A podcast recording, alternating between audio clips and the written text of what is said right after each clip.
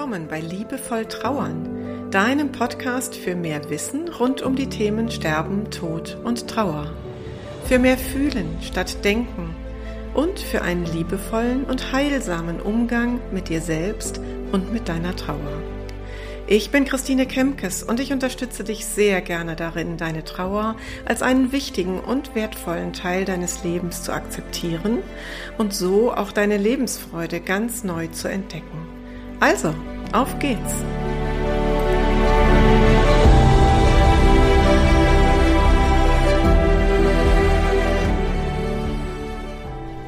Herzlich willkommen zurück in meinem Podcast nach einer wirklich langen Pause. Hier ist einfach gerade sehr, sehr viel los. Ich arbeite ja schon länger an einem Online-Programm für Menschen im Umfeld von Trauernden. Da werde ich demnächst auch mehr zu erzählen können. Ähm, da merke ich schon, das ist ähm, tatsächlich richtig viel Arbeit. Und dann habe ich viele Anfragen, viele Einzelbegleitungen und ich merke einfach, dass diese lang andauernde Corona-Zeit mit ihren Einschränkungen auch für Trauernde eine echte Herausforderung ist.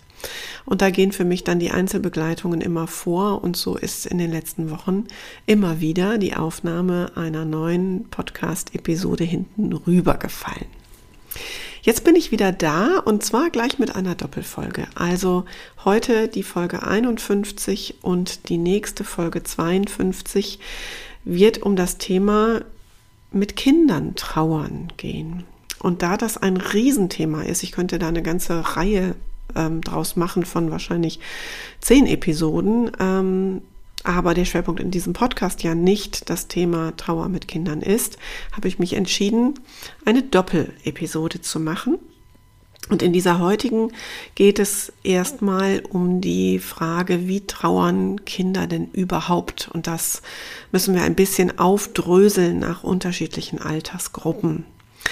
Und in der nächsten Episode wird es dann um ganz praktische Dinge gehen. Wie kannst du deine Kinder oder Enkelkinder oder die Kinder oder Enkelkinder von Freunden beim Trauern unterstützen? Was könnt ihr da ganz praktisch tun?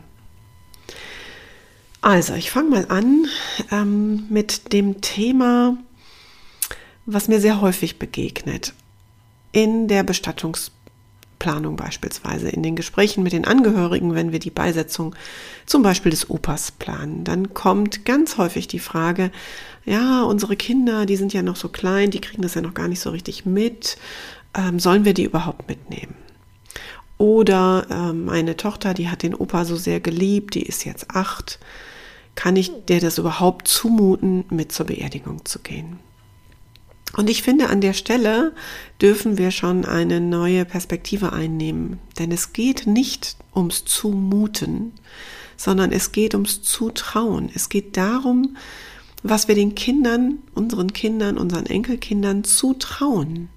Und Kinder haben eine ganz natürliche Gabe, mit Verlusten umzugehen. Und zwar jeweils sehr altersspezifisch. Das heißt, per se können sie das oft sehr viel intuitiver als wir Erwachsene, die ständig unseren Verstand einschalten und wo wir uns ständig fragen, geht das so, darf ich das so machen? Ähm, manchmal haben wir uns auch ähm, völlig von Gefühlen abgeschnitten und wissen jetzt gar nicht, wie wir mit dem Schmerz umgehen sollen. Kinder können das noch sehr intuitiv. Und sie lernen am besten am Modell. Das heißt, sie lernen natürlich an der Art und Weise, wie du als Mutter oder Vater oder als Oma oder Opa mit dem Verlust umgehst. Kinder begegnen dem Tod und dem Abschied nehmen ja auch auf ganz vielfältige Weise, nicht nur dann, wenn der Opa oder die Oma im Sterben liegt oder ein anderes Familienmitglied, sondern sie sehen einen toten Vogel am Straßenrand liegen. Oder sie laufen am äh, Schaufenster eines Bestattungsinstituts vorbei und da stehen Urnen drin. Oder sie erleben, dass Eltern sich trennen. Auch das ist ja ein Verlust, der Trauer nach sich zieht. Oder sie erleben einen Umzug. Die Familie zieht in eine ganz andere Stadt. Dann verlieren sie ihre Heimat, verlieren ihre freundschaftlichen Beziehungen. Kinder, die von der, vom Kindergarten in die Schule und von der Grundschule später in die weiterführende Schule wechseln, erleben Abschiede und Neubeginne. Und Kinder erleben, dass Oma ganz traurig wird oder weint, wenn sie über ihren im Krieg gefallenen Mann erzählt. Und so gibt es ganz viele Anlässe im ganz alltäglichen Leben, lange bevor der Tod vielleicht auf eine dramatische Weise ins Leben kommt, weil ein Geschwister stirbt, weil vielleicht sogar Mama oder Papa verstirbt. Ähm, und bei diesen kleinen Anlässen können wir schon ins Gespräch gehen mit unseren Kindern. Und ich kann nur immer wieder sagen, die Gespräche mit Kindern, egal welchen Alters, haben oft sehr philosophischen Charakter. Und es macht sehr viel Freude, sich mit Kindern über den Tod, über das Abschiednehmen, über das Traurigsein zu unterhalten.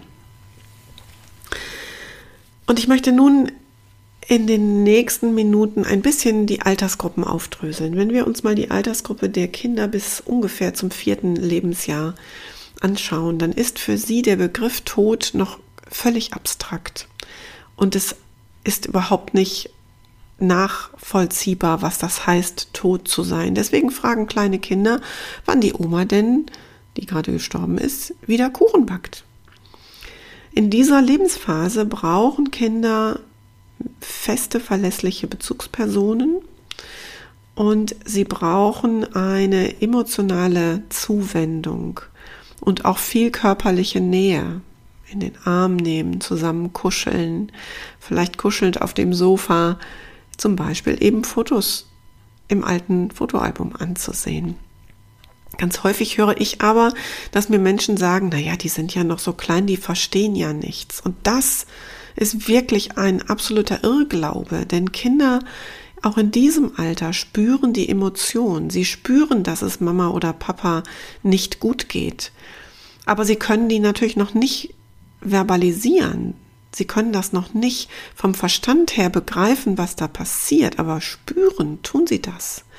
Und deswegen ist es so wichtig, eben auch in diesem Alter, wenn man selber traurig ist, das Kind auf den Schoß zu nehmen und die Tränen zu zeigen und sie nicht zu verbergen. Also wenn du als Mutter oder Vater dann äh, zum Weinen dich hinter die geschlossene Tür zurückziehst, dann nimmst du dem Kind die Chance, ähm, eine, eine kongruente Handlung zu erleben. Also das Kind spürt, dass du traurig bist, sieht es aber nicht. Und das passt nicht zueinander. Und das spüren Kinder. Also von daher auch in dieser kleinen Altersgruppe, jungen Altersgruppe gilt es schon, ähm, ja, sich authentisch auch mit dem eigenen Schmerz zu zeigen. Wenn wir die Altersgruppe der Vorschulkinder nun nehmen, die fangen an, ganz neugierig und wissbegierig zu, sammeln, zu sein. Und die sammeln Informationen, alles, was sie so kriegen können über den Tod. Und dann entstehen daraus so Fragen wie, sag mal, Mama, liegen da eigentlich lauter Skelette auf dem Friedhof? Und wenn du vielleicht gerade selber in einer akuten Trauerphase bist, dann ähm, ist diese Frage vielleicht ja eine große Herausforderung für dich. Und oder sie bringt dich zum Lachen und auch das ist ja gut. Ähm, ich finde immer diese kindlichen Vorstellungen ähm, dürfen auch bei uns ein Schmunzeln hervorrufen. Und in dieser Altersgruppe geht es los, dass es wichtig ist, eine klare Sprache zu finden. Also nicht davon zu sprechen, dass die Oma eingeschlafen ist, sondern die Oma ist gestorben. Und ähm, die Oma ist auch nicht über eine Regenbogenbrücke gegangen, sondern die Oma ist gestorben. Ähm, und ich glaube, das ist total wichtig, dass es diese, diese Klarheit auch schon in der Sprache gibt. Und dass es keine Geheimnisse gibt. Also der Papa fährt nicht ständig ins Krankenhaus, weil es dem Opa da so gut geht, sondern der fährt ins Krankenhaus, weil der Opa sehr, sehr schwer krank geworden ist. Und weil es ganz normal ist, dann den Opa auch zu besuchen im Krankenhaus und noch eine gute Zeit miteinander und Beistand zu haben. Und auch da kann ich nur wieder sagen, teile deine Gefühle mit dem Kind. Die Grundschulkinder, das ist so die nächste Gruppe. Grundschulkinder haben ein ganz ähm, sachliches Interesse Also da kommen dann so Fragen wie, ähm, friert die Oma eigentlich da unten im Grab? Oder sind da unten eigentlich Würmer, die die Oma zerfressen? Und Kinder im Grundschulalter entwickeln auch ein Verständnis für die, das Auseinanderdröseln von Körper, Geist und Seele. Und da kommen dann natürlich auch so Fragen auf wie, was ist denn jetzt eigentlich mit der Seele? Ist die noch da? Und wo ist die Oma denn jetzt? Also wenn Erwachsene sagen, die Oma ist jetzt im Himmel, warum geht die denn dann erst in die Erde? Ähm, und da kann ich dir den, möchte ich dir den Rat geben, dass du alle Gedanken, alle Reaktionen zulässt. Es ist ja super, wenn Kinder das äußern. Das spricht von einem großen Vertrauen. Und wenn Kinder Sorgen entwickeln, also zum Beispiel, dass sie Angst haben, selber krank zu werden, dass sie vielleicht denken, auch eine, eine Erkältung kann schon tödlich wirken, dann nimm diese Sorgen ernst und sprich die Dinge offen an.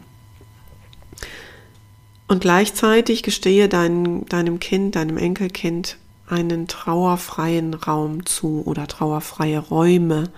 Also lass sie ihre Hobbys weiterpflegen, lass sie sich mit Freunden treffen, auch jetzt zu Corona-Zeiten. Der eine beste Freund ähm, sieht zu, dass es diese Möglichkeiten ähm, der Kinder weiterhin geben kann.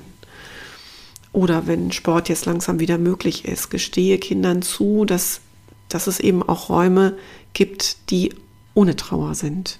Ja. Dann möchte ich noch auf zwei weitere Altersgruppen eingehen. Zunächst mal so direkt nach dem Grundschulalter, so bis etwa 12, 13 da kommen dann so Themen wie Sinn und Gerechtigkeit dazu. Also ist das nicht gnadenlos unfair, dass äh, meine Mama im Sterben liegt oder dass meine Schwester so schwer krank ist. Ähm, und manchmal sind es auch ganz konkrete Konsequenzen, die Kinder dann spüren. Und die äußern sich in so Fragen wie, ähm, wenn die Mama jetzt stirbt, ähm, wer wer sorgt denn dann dafür, dass ich zum Reiten gebracht werde, ja, dass ich mein Hobby weiterhin pflegen kann?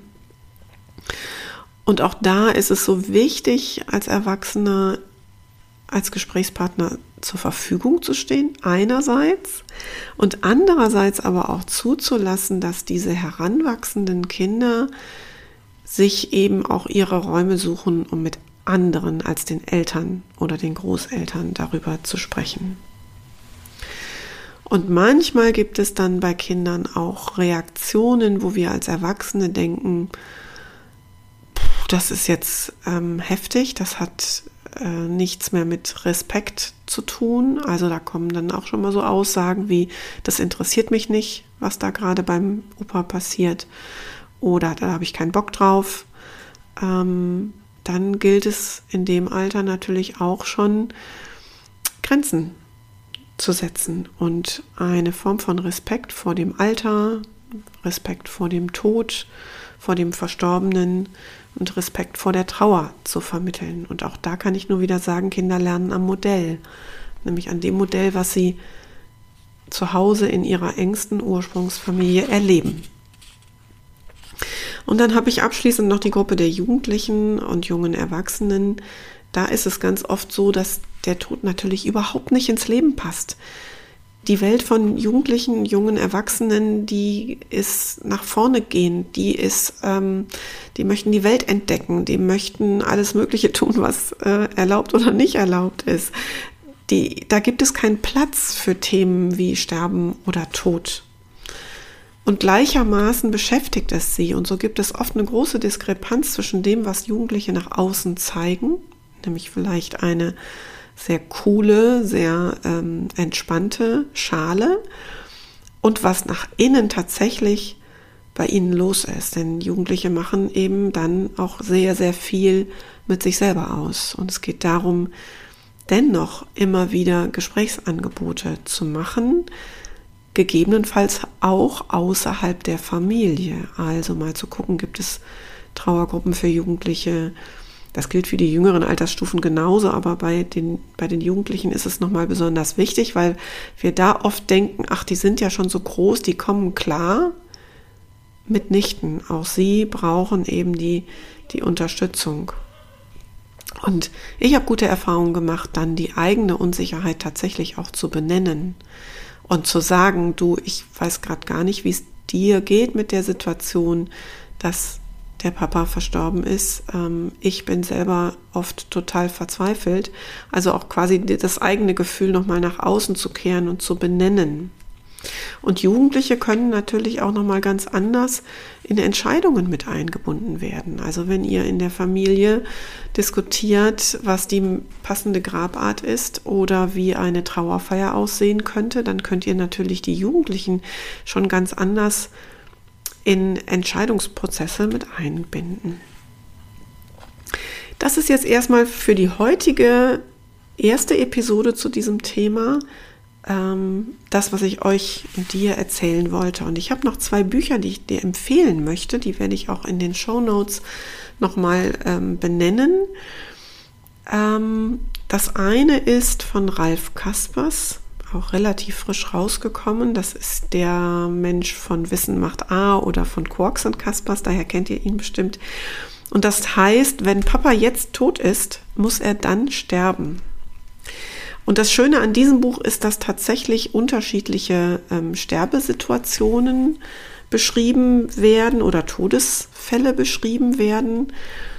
Ähm, und die dann auch nochmal aufgedröselt werden, wie man dann mit den einzelnen Altersgruppen umgehen kann.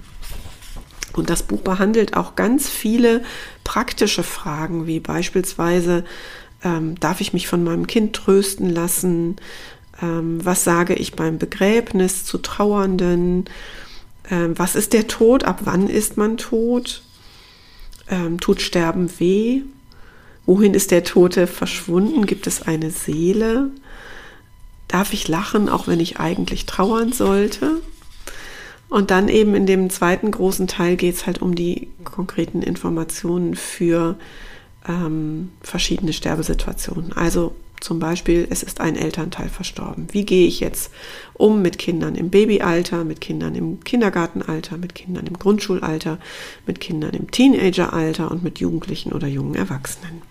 Und diese Einteilung in die Altersgruppen macht er dann für die unterschiedlichsten Situationen. Also Elternteil verstorben, beide Elternteile verstorben, Geschwisterkind verstorben, ähm, Haustier verstorben, Freund, Mitschüler oder Cousine, Cousin des Kindes verstorben und so weiter. Also ein wirklich richtig gutes Buch, wie ich finde, weil es ganz viel praktische Hilfestellung gibt und aus der Sprachlosigkeit heraushilft.